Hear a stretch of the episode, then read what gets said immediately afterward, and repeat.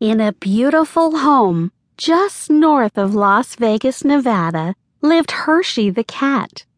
Hershey was very handsome. His coat was jet black, with a small patch of white fur on his chest and paws. Hershey was big, fast, and very sneaky. Not only was Hershey sneaky, he was also a bully.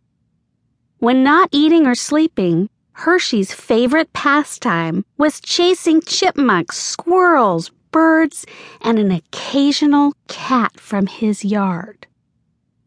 Nomi lived in the same house with Hershey. Nomi was a very pretty cat, tan in color, with just a touch of brown and gray on her paws.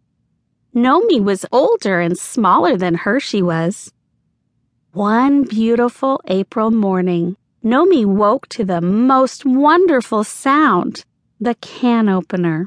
And that meant one thing breakfast.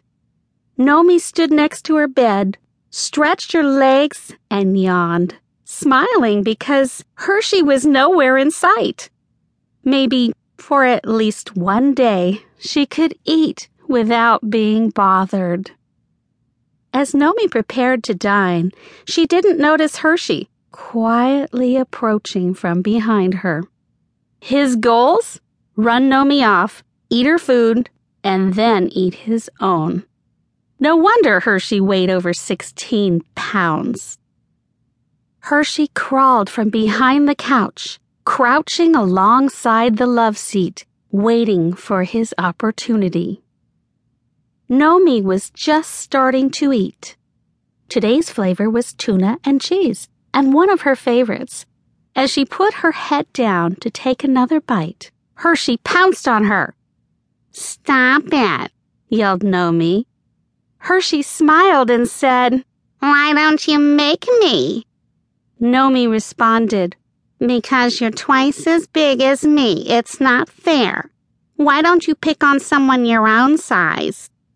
Nomi hung her head and she started walking towards her bedroom. She said, Someday you'll be sorry.